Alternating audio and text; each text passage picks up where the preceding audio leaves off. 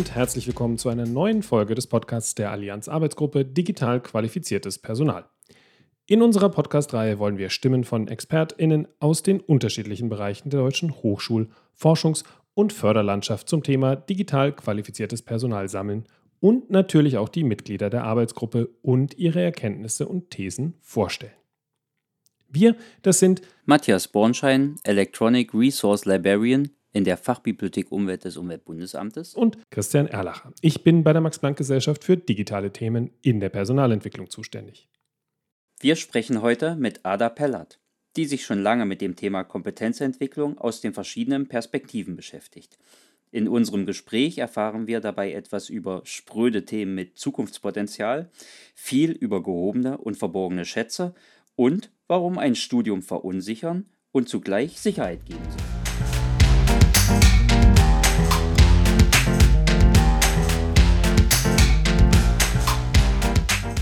Hallo Frau Pellert, willkommen im Podcast und vielen Dank für Ihre kostbare Zeit.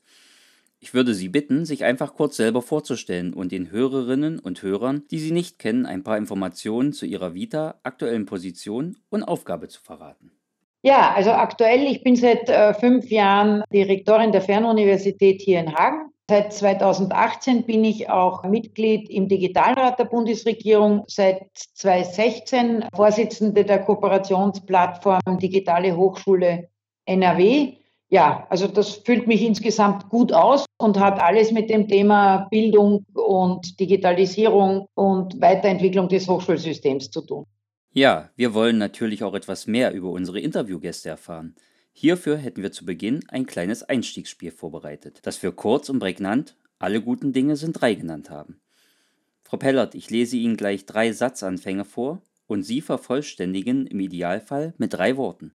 Ada Pellert beschreibe ich in drei Worten mit. Laut, humorvoll, österreichisch. Digitalisierung verbinde ich mit. Herausfordernd, spannend, anstrengend. Und zum Schluss die Fernuniversität Hagen bedeutet für mich. Der Ort des lebensbegleitenden Lernens im Hochschulsystem, meine institutionelle Heimat und eine spannende Einrichtung. Frau Pellert, wenn man nach Ihnen googelt und auch wenn man sich so ein bisschen äh, mit Ihrer Vita beschäftigt, dann merkt man relativ schnell, dass Sie schon seit einigen Jahren sich mit den Inhalten beschäftigen, mit denen sich auch unsere Allianz-Initiative auseinandersetzt, nämlich mit digitalen Qualifikationen, mit der digitalen Transformation. Und Sie haben das auch schon aus ganz unterschiedlichen Perspektiven heraus beleuchtet. Jetzt würde uns natürlich interessieren, wie sich aus Ihrer Sicht die Kompetenzen und Qualifikationsanforderungen in Forschung und Bildung über die letzten Jahre verändert haben. Haben sich die Skills, wenn ich sie so nennen darf, überhaupt verändert oder ist da auch einiges einfach gleich geblieben? Also wenn man jetzt einen Schritt zurück macht und sagt, wofür steht eigentlich eine, eine wissenschaftliche Ausbildung, ja, eine universitäre Ausbildung, dann gibt es da sehr alte Vorstellungen, die immer noch gültig sind. Diskursfähig, kritikfähig, analysefähig. Also das stand an der Wiege der Europäischen Universität und des Wissenschaftssystems und das, glaube ich, ist heute aktueller denn je. Ja, da sage ich, da müssen wir einfach immer wieder jede Generation Platz schaffen, dass das wirklich auch passiert und nicht nur in so Sonntagsreden vorkommt. Was schon neu hinzukommt, ganz stark und sich jetzt in den Vordergrund schiebt, ist meines Erachtens das Datenthema. Das dürfen wir im Wissenschaftssystem nicht unterschätzen. Der Umgang mit Daten, ja, das ist was genuin Wissenschaftliches wie wir Daten betrachten, wie wir sie aufbereiten, dass wir sie teilen können. Das war zwar immer Geschäft der Wissenschaft, aber das kriegt plötzlich einen gesellschaftlichen Scheinwerfer und auch eine wirtschaftliche Bedeutung, so dass wir uns, glaube ich, in einer ganz anderen Gründlichkeit damit auseinandersetzen. Gerade auch als Allianz der Wissenschaftsorganisationen. Das beschäftigt mich sehr, ja, ob das jetzt Forschungsdatenmanagement, Forschungsdateninfrastruktur, sehr sperrige Sachen. Aber wir müssen uns damit beschäftigen, weil sie an den Kern des Wissenschaftssystems rütteln, genauso wie im Übrigen vieles dann im Bereich der Lehre. Bedeutet das, dass die Forschungsorganisationen sich insgesamt, also für sich mit dem Thema äh, Daten und Datenkompetenz beschäftigen müssen? Oder heißt es auch, dass ja auch Forschungsorganisationen, Universitäten auch ja ein gutes Stück dazu beitragen müssen, dass sich die Gesellschaft mehr mit dem Thema Daten, Datenkompetenz auseinandersetzt. Also auch wenn ich nicht genuin im Wissenschaftssystem unterwegs bin. Also bleiben wir beim Wissenschaftssystem, das sitzt auf ungeheuren Datenschätzen. Denken Sie an die DFG, ja, was dort an Datenschätzen vorhanden ist. Ich glaube aber, dass wir sie noch nicht so aufbereitet haben, dass wir damit wirklich das erreichen können, was uns im europäischen Wissenschaftskontext sehr beschäftigt, nämlich Open Science, ja, Open Data, also all das, was wir sehr europäisch verbinden mit einem, einem Teilen von Daten, weil wir das sozusagen der Allgemeinheit zur Verfügung stellen wollen. Das ist für mich so genuin europäisches Wissenschaftsverständnis. Ich glaube, da müssen wir in den nächsten Jahren noch ordentlich zulegen, dass wir das auch einlösen. Und das andere ist, ähm, natürlich müssen wir der Gesellschaft auch vermitteln, ja, wer, wenn nicht wir, die eben gewohnt sind, mit Daten zu arbeiten, was das eigentlich bedeutet, was daran wichtig ist. Und ich würde mich freuen, wenn es uns gelänge, sowas wie Data Literacy eben auch immer zielgruppenadäquat ja, ich, ich habe jetzt gesehen, ähm, die Volkshochschulen haben Stadt-Land-Datenfluss. Eine App entwickelt, haben wir auch angestoßen, weil wir gesagt haben, es muss irgendwas Allgemeinverständliches auch drunter sein. Es, es darf uns nicht passieren, dass die Gesellschaft an der Stelle noch einmal stärker auseinanderfällt. Also ich glaube, man muss genau schauen, und das ist natürlich eine Bildungsaufgabe. Ja, wer braucht welches Verständnis von Daten? aber dass wir uns als Gesellschaft allgemein und als Wissenschaftsorganisation im Speziellen stärker damit auseinandersetzen müssen, damit wir am Schluss auch das, was wir damit verbinden, digitale Souveränität etc. erreichen. Das halte ich für wichtig und äh, dafür müssen wir Platz machen. Darf ich an dieser Stelle nochmal nachhaken? Wer definiert denn, diese und jene Themen sind wichtig? Ich glaube mal, Sie, Sie sehen ja jetzt auch an Hochschulen, in vielen Wissenschaftsorganisationen steigt das Thema Data Literacy. Ja, also man sagt, im Grunde ist es für jede Disziplin essentiell, das nochmal zu verstärken. Was bedeutet das für uns? Jede Disziplin hat ja ein anderes Verständnis. Das ist ja nicht einfach. Ja, wir, wir ringen ja da auch um, um das Verständnis von Daten. Das heißt, ich muss einmal in der Einführung in eine Wissenschaftsdisziplin auch mich mit ihrem Datenverständnis auseinandersetzen. Und das ist in der Kulturwissenschaft ein anderes als in der Naturwissenschaft. Das finde ich mal wichtig. Und dann, glaube ich, als Privatperson, ja, als Bürgerin, sollte ich irgendwie ein Gefühl entwickeln, was passiert da eigentlich mit meinen Daten? Und das meine ich nicht immer so im, im Sinne des sozusagen ganz angstbesetzten ja, Ausverkauf meiner Daten, sondern da gibt es ja auch andere Konzepte. Man kann ja auch stolz auf die eigenen Daten sein. Und wenn ich manchmal in die Verwaltung schaue, dann möchte ich eigentlich sehr gerne, dass die verknüpft werden und fürchte mich nicht dass meine Daten verknüpft werden, sondern sagt, könnt ihr das bitte endlich verknüpfen? Also kurzum, als Gesellschaft, die so datengetrieben ist, deren Wohlergehen in Zukunft einfach viel stärker davon abhängen wird, ökonomisch wie politisch, wie sie mit ihren Datenschätzen umgeht, führt irgendwie kein Weg dran vorbei, das auch als Bildungsauftrag zu fassen. Frau Pellert, als Österreicherin und ehemalige Präsidentin der Karl-Benz-Akademie in Peking beschäftigen Sie sich mit dem Thema Weiterbildung auch aus einem internationalen Blickwinkel. Sehen Sie in unserer globalen, digitalen Welt Unterschiede in den benötigten Skills in Wissenschafts- und Bildungseinrichtungen? Ja, ich meine, bleiben wir einen Moment auf dieser globalen politischen Metaebene. Ne? Also da beschäftigt uns ja, wir sehen ein Marktmodell in, in, den USA mit Daten umzugehen. Ja, da sind einfach viele Firmen sehr schlau, sehr reich geworden. Ja, wir sehen einen, einen Staatskapitalismus in China, der in einer bestimmten Form mit Daten umgeht. Also offensichtlich ist der Umgang mit Daten sehr im, in der kulturellen Vorstellung und im ökonomischen Grundmodell verankert. Und im, in Europa ringen wir noch darum, was ist da eigentlich der, der richtige Zugang? Ja, und ich würde uns einfach gerne befähigen in Richtung dieser digitalen Souveränität, aber auch die Chancen, die da drinnen sind, äh, zu begreifen. Und dazu müssen wir ein sehr differenziertes Verständnis haben. Also wir dürfen uns nicht nur darauf fürchten, sondern wir müssen einfach kompetent werden im Umgang. Das beschäftigt mich eigentlich äh, an dem Punkt. Ja? Und äh, ich glaube, äh, das heißt für die berufliche Bildung was anderes als für die Allgemeinbildung, aber auf allen Ebenen ist das wahrscheinlich ein Thema und dazu noch ein nicht ganz leicht greifbares. Bisschen spröd ist das ja, ne? Das heißt aber auch, wenn ich da auch ganz kurz einhaken darf, es gibt aus den unterschiedlichen ja, Ecken der Welt sozusagen auch unterschiedliche Dinge, die wir für uns in, in Deutschland, in Europa auch implementieren können, wo wir noch hinzulernen können. Also es gibt nicht ein gut oder schlecht oder nur hier sind wir dies, nur hier sind wir jenes, sondern es gibt ganz viele Dinge, die wir aus der Welt lernen können und die wir für uns auch implementieren können und müssen. Unbedingt. Weltwissen, was für eine, also wenn ich mal so, ich bin ja jetzt schon einige Jahrzehnte im Hochschulsystem und wenn ich mir vorstelle, was hat sich denn eigentlich wirklich positiv gewandelt. Ja, wenn, dann ist es, dass sie heute viel mehr Möglichkeiten zu, in, zu internationalen Erfahrungen haben. Ja, ich habe 1980 zu studieren begonnen.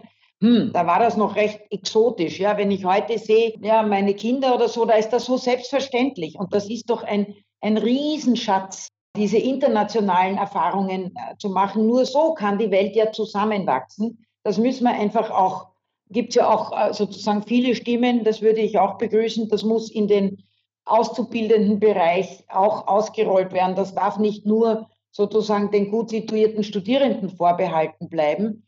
Aber natürlich, dass dieses äh, Weltwissen, diese interkulturelle äh, Fähigkeit, ähm, das brauchen wir dringender denn je. Gibt es in diesem Bereich auch ein einheitliches globales Digital Mindset oder gibt es hier regionale Unterschiede? Ja, garantiert. Ja, also ich glaube, jede Form äh, von, von äh, auch Bildungsverständnis ist kulturell eingebettet. Und gerade da zu schauen, wo sind da die Unterschiede, wo ist, wo ist der eigene Weg, was kann man von den anderen lernen. Also meine Zeit in China war sehr, sehr lernträchtig, ja, weil ich eigentlich noch nie mit so einer anderen Kultur konfrontiert war. Und das äh, bringt einen zum Nachdenken. Noch nie in meinem Leben habe ich mich so als Europäerin gefühlt. Das hatte ich bis dahin nicht. Und das kommt nur, indem man sich mit den anderen äh, beschäftigt. Und dieses, und was mich dort einfach auch sehr angesprungen hat, dieses von anderen lernen, das dann in die eigene Kultur bringen und sagen, also was muss man nicht alles und kann man gar nicht eins zu eins in die eigene Kultur bringen. Aber so neugierig zu sein, wie machen das die anderen, das ist doch eigentlich das Salz des Lernens. Ne? Und das finde ich schon sehr, sehr spannend und vielen Menschen die Möglichkeit zu geben, da auch über kulturelle Unterschiede die eigene Identität zu entdecken. Sehen Sie an dieser Stelle auch die Allianz stärker in der Pflicht, diese Neugierde zu fördern oder sogar zu fordern? Also erstens finde ich mal die Allianz insofern super. Ich bin eine große Anhängerin der Vernetzung und der Brückenschlag zwischen außeruniversitär, universitär, mit all die großen Wissenschaftsorganisationen, die sich dann zusammentun. Das ist auch so ein Riesenschatz. Da wäre auch gerade das Thema, das Sie beschäftigt, Kompetenzentwicklung, natürlich einen, ein, ein wunderbarer Gegenstand der Kooperation.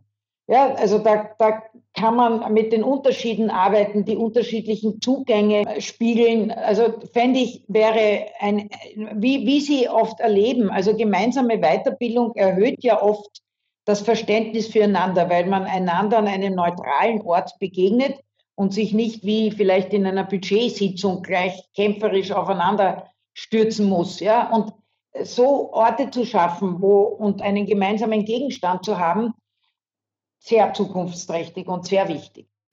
Vielleicht gleich an, anschließend an das Thema Hochschulausbildung. Jetzt muss ich zu meiner Verteidigung sagen, ich habe an einer regulären Universität studiert seinerzeit. Für mich ist aber Ihre Hochschule naja, so ein Symbol für, für Digitalität eigentlich. Ne? Dadurch, dass Sie ja als Fernuniversität ja auch darauf angewiesen sind, mit äh, Studierenden, die nicht im gleichen Hörsaal sitzen, arbeiten zu können und auch äh, das Thema lebenslanges Lernen ja adressieren, ist da jetzt in meiner Vorstellung äh, Ihre Hochschule maßgeblich. Können Sie trotzdem sagen, ob und wie sich die Studieninhalte an die zahlreichen neuen Herausforderungen angepasst haben oder noch anpassen und wo Sie zukünftige Schwerpunkte oder auch Probleme in der Vermittlung der neuen Kompetenzen sehen? Stimmt, wir haben sozusagen einen, einen Nachdenkvorsprung zu dem Thema, weil an der Wiege der Fernuniversität stand nicht Digitalisierung, sondern die eigentliche Gretchenfrage, wie organisiere ich ein zeit- und ortsunabhängiges Studium? Und das ist die zugrunde liegende Frage. Der Lerner, die Lernerin ist nicht da. Wie erreiche ich sie trotzdem? Und damit ich sie erreiche, greife ich zu Medien.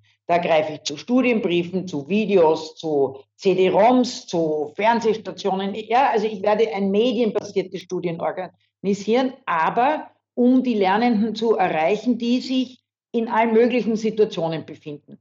Und insofern wird das eine Situation, die immer typischer für das Hochschulsystem wird, weil ich ja immer denke, wir werden alle erleben, wie das lebensbegleitende Lernen insgesamt stärker wird. Das heißt, ich muss dann eben überlegen, wie erreiche ich Menschen in verschiedenen Lebensphasen. Und die sind dort, die kommen dort mit unterschiedlichen Erfahrungen.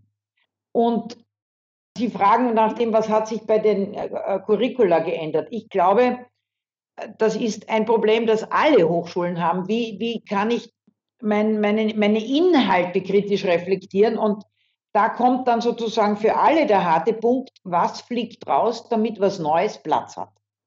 Und das ist für alle, die Hochschulen kennen, ein, eine harte Frage. Das ist ja ein, ein, ein psychologisch nicht einfacher äh, Vorgang, aber er muss uns gelingen. Und ich glaube, alle sind jetzt unterwegs zu sagen, sowas wie Data Literacy, äh, also ja, erkannt, müssen wir jetzt irgendwie hineinbringen.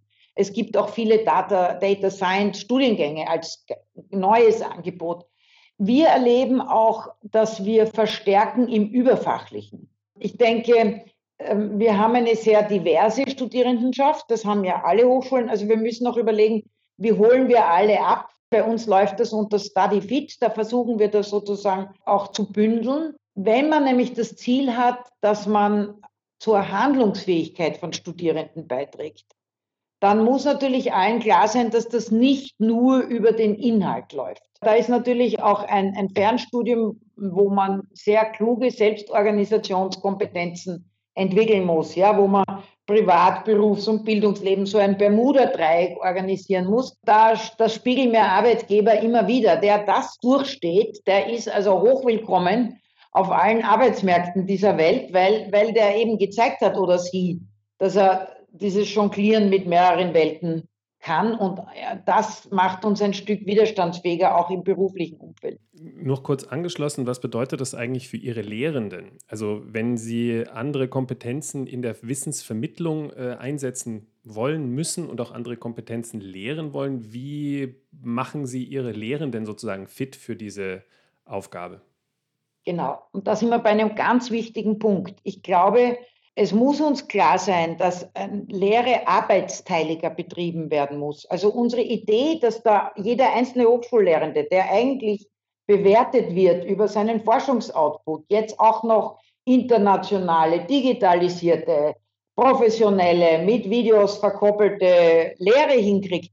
Hallo, das ist ein Überforderungsprogramm. Das wird nicht klappen. Da muss man irgendwie schauen, wie organisiert man Unterstützung. Also wir haben audiovisuelle Medienunterstützung, wir haben Mediendidaktik, wir haben Fachmediendidaktik, weil wir draufgekommen sind, die pure Mediendidaktik allein äh, ja, wird oft nicht so angenommen, sondern ich muss, ich muss Menschen haben, die auch signalisieren, hallo, ich bin auch Rechtswissenschaftlerin, ich verstehe die Disziplin und dann werden die didaktischen oder in unserem Fall mediendidaktischen Überlegungen auch eher angenommen. Und ich glaube, man braucht Anerkennung, dass man weiß, das ist einfach viel Arbeit. Ein, einen guten Studienbrief zu schreiben, das ist ganz viel Arbeit. Das sollte Scheinwerfer bekommen, indem es zum Buch weiterentwickelt wird, indem es in unserem Verlag erscheint. Ich habe ein Setting in, in Videos, da muss das aber begleitet werden von unserem Studio, von unseren Fachleuten. Alles selber machen allein ist nicht nachhaltig. Und, und dann gibt es natürlich auch unterschiedliche Talente. Ja, der eine brilliert einfach in der Präsenz, der andere ist wahnsinnig gut im Textschreiben, die nächste hat herausgefunden, dass sie Podcast gut macht. Ja, also und, und ich glaube, wir brauchen diese vielfältigen Talente und müssen sie aber einbinden in, in Lernarrangements. Das ist eine interessante und sehr breite Mischung auch an unterschiedlichen Kompetenzen. Wenn Sie jetzt sich wünschen könnten, welche der, der konkreten Skills, die heute wichtig sind, die digitalen Skills, um es mal einzuschränken, die heute wichtig sind, sollen denn Ihre Lehrenden Ihren Studierenden zu deren Abschluss auf jeden Fall mit auf den Weg geben? Ganz abstrakt gesprochen würde ich mich wahnsinnig freuen, wenn wir Studierende kompetent machen im Sinne handlungsfähig in ergebnisoffenen Situationen. Ich kann mich an meinen Studienabschluss erinnern und ich habe so das Gefühl, ich war verwirrt auf höherem Niveau und war also ganz sicher, ich weiß nichts und die Welt braucht mich nicht. Das ist vielleicht nur zum Teil notwendig, dass wir so in den Grundfesten erschüttern. Ein Studium muss verunsichern und Sicherheit geben. Beides brauchen sie. Es muss mich in den Grundfesten erschüttern im Sinne, so habe ich ja das noch nie gedacht oder gesehen.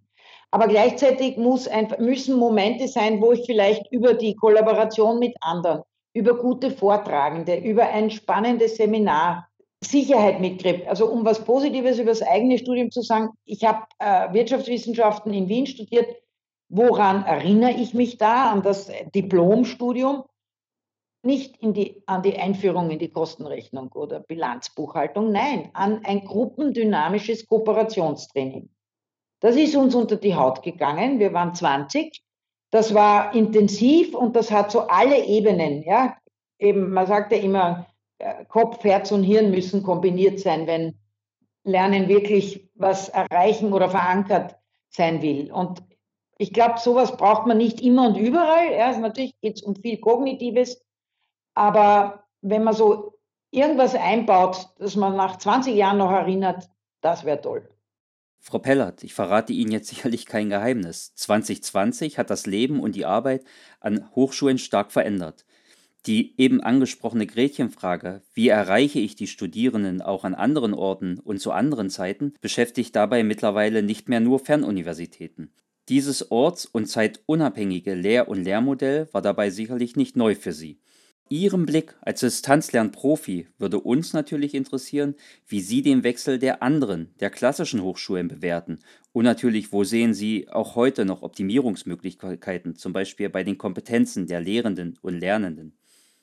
Insgesamt kann man dem Hochschulsystem nur ein großes Kompliment aussprechen. Ich finde, also für, für die Situation und dass das sozusagen von heute auf gleich war, ja, haben die Präsenzunis eigentlich einen super Job gemacht. Sie haben ihn auch deshalb besser machen können, weil sie eine höhere Autonomie haben als etwa das arme Schulsystem, das einfach so eng geführt wird, dass selbst der engagierteste Lehrer da eigentlich nicht richtig zu Potte kommen konnte aufgrund der strukturellen Bedingungen. Ich glaube, dass es aber eben in dem Sinn die erste Welle war der Auseinandersetzung mit dem Thema.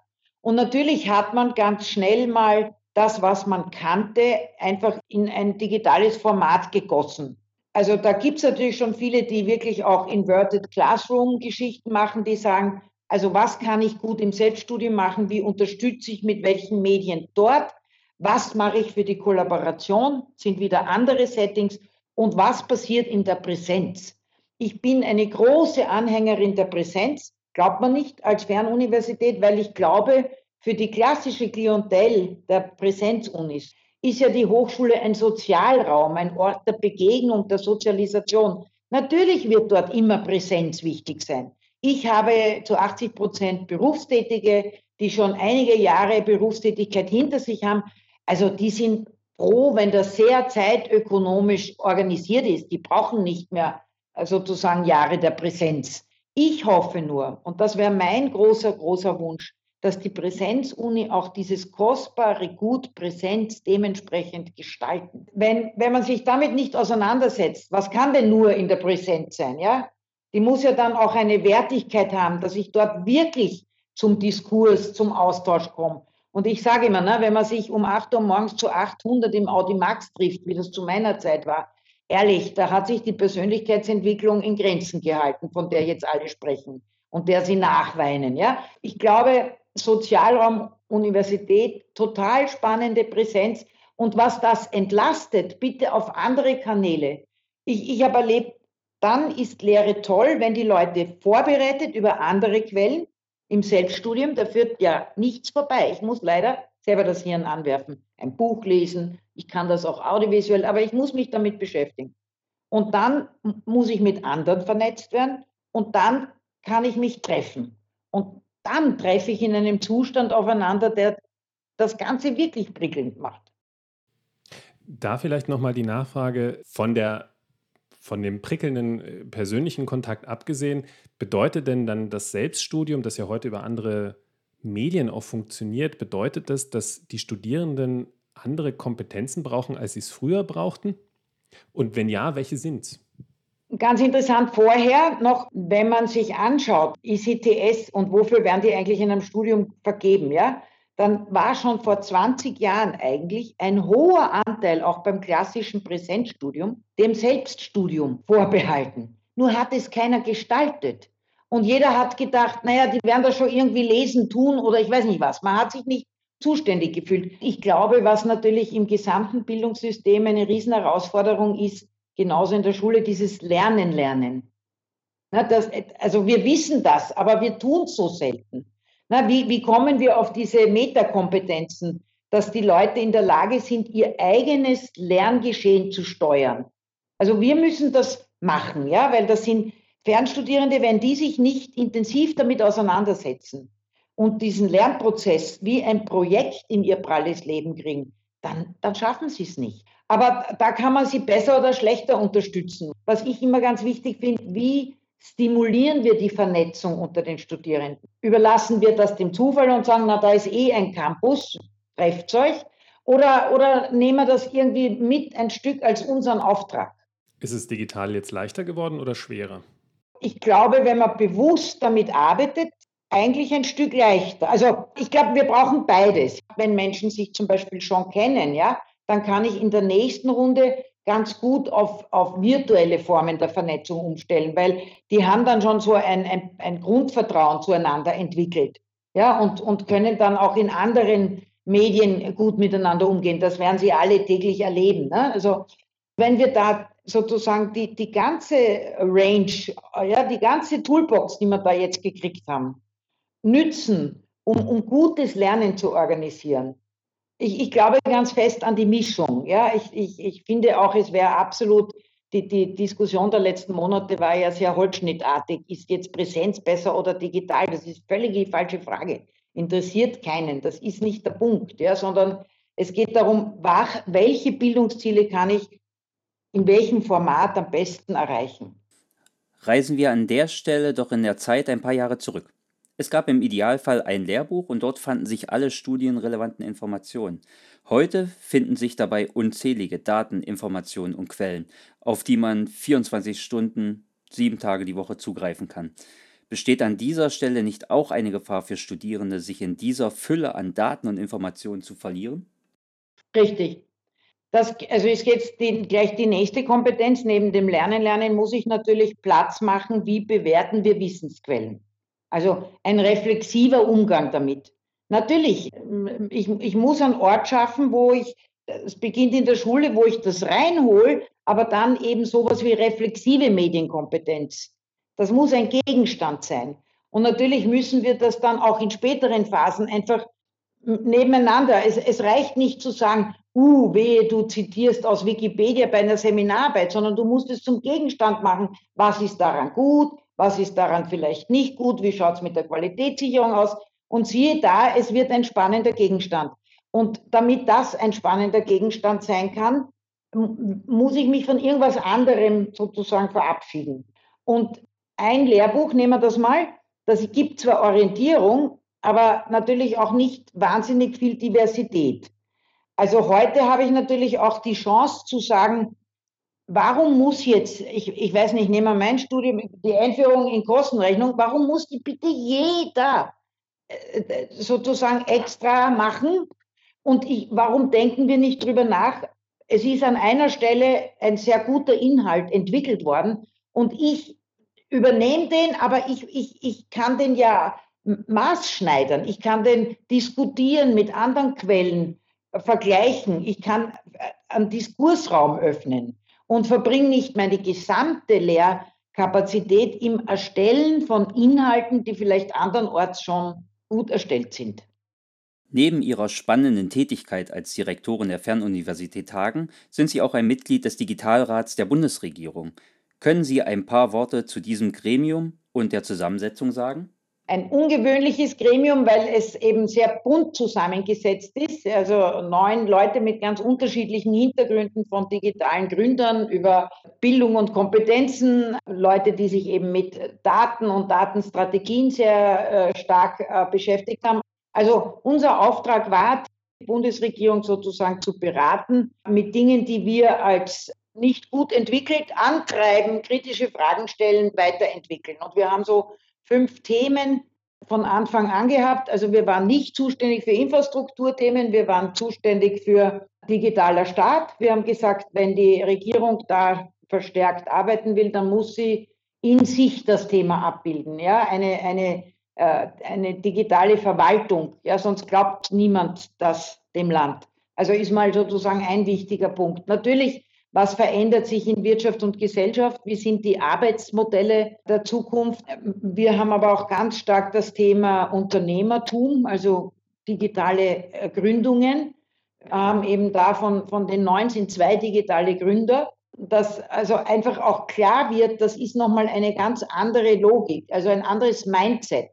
Also uns hat sehr stark zusammen äh, geschweißt, äh, dass wir alle teilen, a, das ist nicht primär eine technologische Frage, das ist eine Frage des Mindsets. Ich muss zuerst mal sozusagen agil und digital im Kopf werden, bevor ich die vorhandenen Strukturen nehme und sie vielleicht dann auch noch in digitales Beton gieße.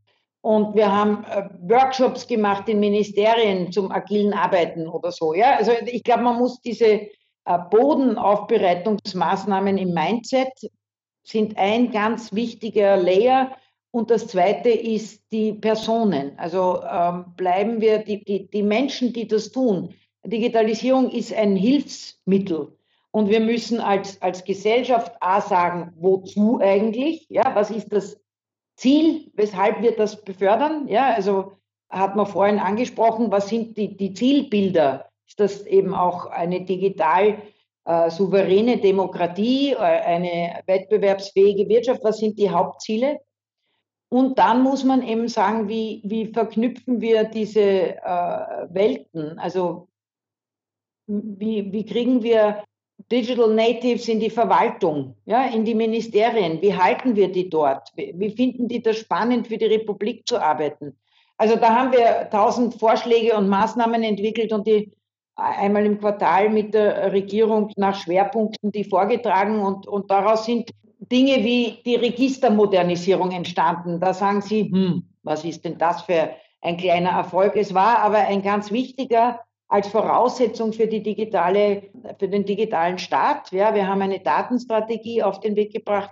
Deutschland hat jetzt eine nationale Datenstrategie, hatte, und ich glaube einfach dieses Bewusstsein und baut jetzt auch in allen Ministerien Data-Labore auf und, und Data Scientists, damit einfach das Datenthema anders ist. Und wir haben sehr stark, das ist mein Leib- und Magenthema ja, diesen Kompetenzentwicklungsast, den Sie auch so in den Vordergrund stellen und zu Recht. Wir werden diese große gesellschaftliche Transformation, und das ist es, nicht gut bewältigen, wenn wir uns nicht überlegen, wie begleiten wir Menschen auf dem Weg von A nach B. Sie alle kennen die Top-Szenarien, welche fallen weg, welche werden entstehen.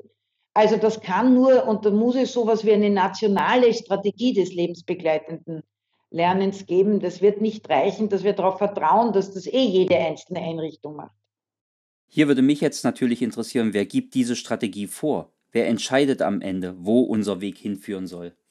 Natürlich ist das am Schluss ein, ein, ein auch Aushandlungsprozess, ja, aber wir werden nicht alles gleichzeitig bewegen können. Und wir werden, nehmen Sie zum Beispiel das Thema KI.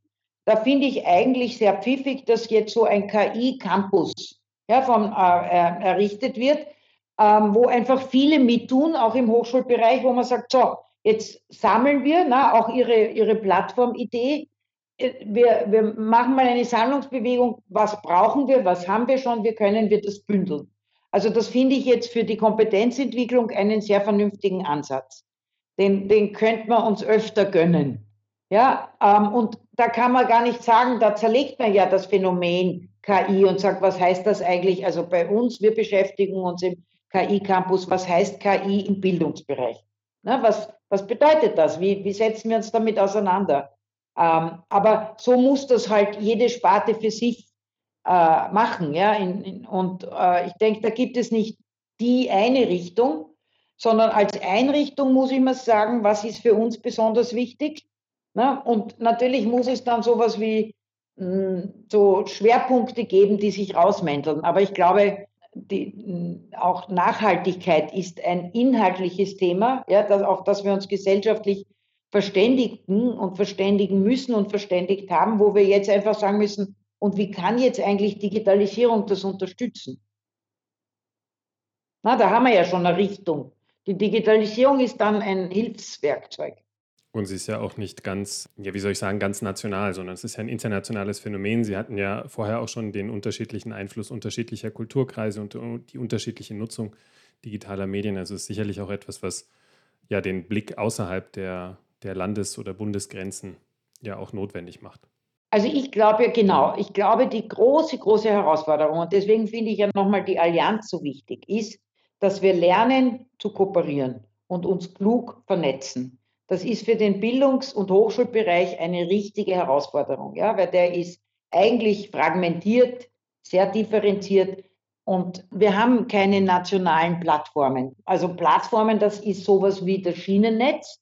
Also das werden wir nicht 150 Mal in dem Land haben, weil wir uns auch bei der Eisenbahn irgendwie nicht pro Land eine Spurbreite genehmigen, sondern vielleicht ein System.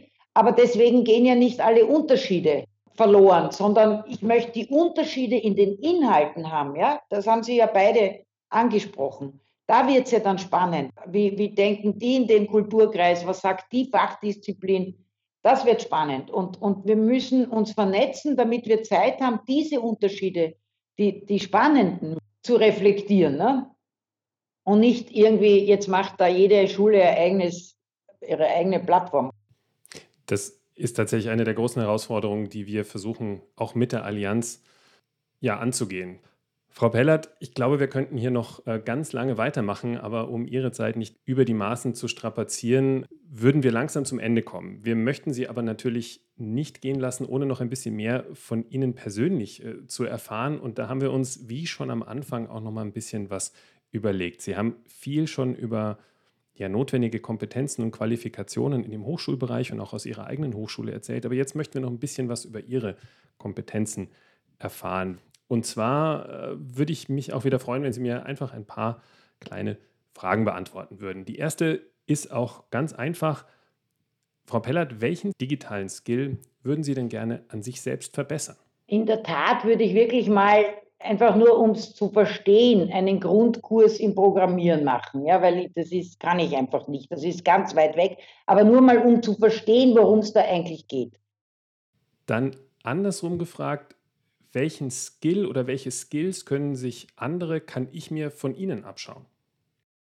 Ich glaube, ich kann Menschen ganz gut zusammenbringen. Also so in ihrer Unterschiedlichkeit zusammenbinden. Ja, das glaube ich klappt schon ganz gut. So Teams äh, arbeitsfähig machen. Das ist eine sehr wichtige Fähigkeit und ein sehr wichtiger Skill. Und zu allerletzt, jetzt wird es wirklich persönlich. Was haben Sie denn zuletzt gegoogelt, Frau Pellert? Einen Autor. Also ich, ich habe einen, ähm, einen Autor, ein Buch gelesen und dann habe ich mich einfach schlau gemacht und mehr über den gelesen. Und das finde ich natürlich genial. Ja, da kommt man ja vom Hundertsten ins Tausendste, aber das ist dann noch einmal so eine interessante Nachrecherche. Also so ein lebendiges Lexikon wie Google hat es ja noch nie gegeben. Ne? Ich meine, das ist ja einfach ein, ein Traum. Man muss aber auch lernen aufzuhören, oder?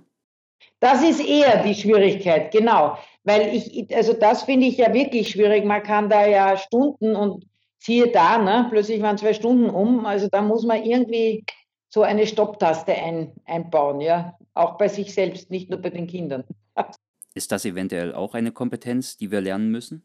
Ganz wichtig. Also ähm, ich glaube, weil das alles so uferlos ist, ja, da ist ja wirklich so sozusagen auch diese Burnout-Anfälligkeit, weil, weil das ist so grenzenlos, ja, und wir sind nie fertig. Und daher muss man viel stärker als früher selber definieren, jetzt ist genug. Und ich glaube, das ist auch eine, eine Eigenschaft, die man, oder eine Kompetenz viel besser, die man schulen muss, dass man sagt, nein, es geht nicht alles, also wer läuft in den Burnout? Jeder, der alles 150 Prozent machen möchte, und zwar alles. Ja, und das ist sozusagen dazu angetan, dass man einfach ausbrennt. Und ich glaube, da ist, äh, da ist heute die Gefahr einfach ungemein groß, wenn man nicht lernt, irgendwie da auch ähm, sich abzugrenzen und zu sagen, na, jetzt ist einmal eine Runde spazieren gehen angesagt oder ganz was anderes, ja, blödeln mit Freunden. Also da, ich glaube, und da muss man dann sich auf die Finger klopfen und sagen, jetzt ist genug mit sozialen Medien.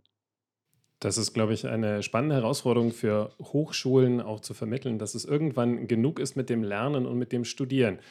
Aber auch ein gutes Schlusswort für uns. Frau Pellert, vielen Dank für Ihre Zeit, vielen Dank für das wahnsinnig interessante Gespräch und ja, viel Erfolg weiterhin an der Fernuniversität Hagen. Ja, vielen herzlichen Dank für das wirklich stimulierende Gespräch. Das ist ja immer für beide Seiten was total Interessantes. Sie haben gute und Fragen gestellt, die mich äh, zum Nachdenken gebracht haben und insofern gehe ich erfrischt in den Abend. Tschüss.